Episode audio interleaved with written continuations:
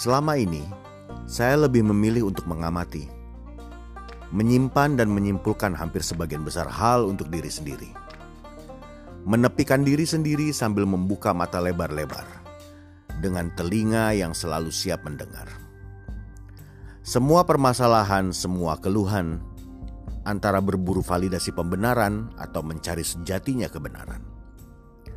Permainan kata-kata dan kalimat ini memang terdengar beradab, karena yang bisa bikin begini bukan cuma Najwa Shihab. Kali ini giliran saya untuk berbicara. Nama saya Topas Aditya. Selamat datang di Sirkus Punk Podcast. thank you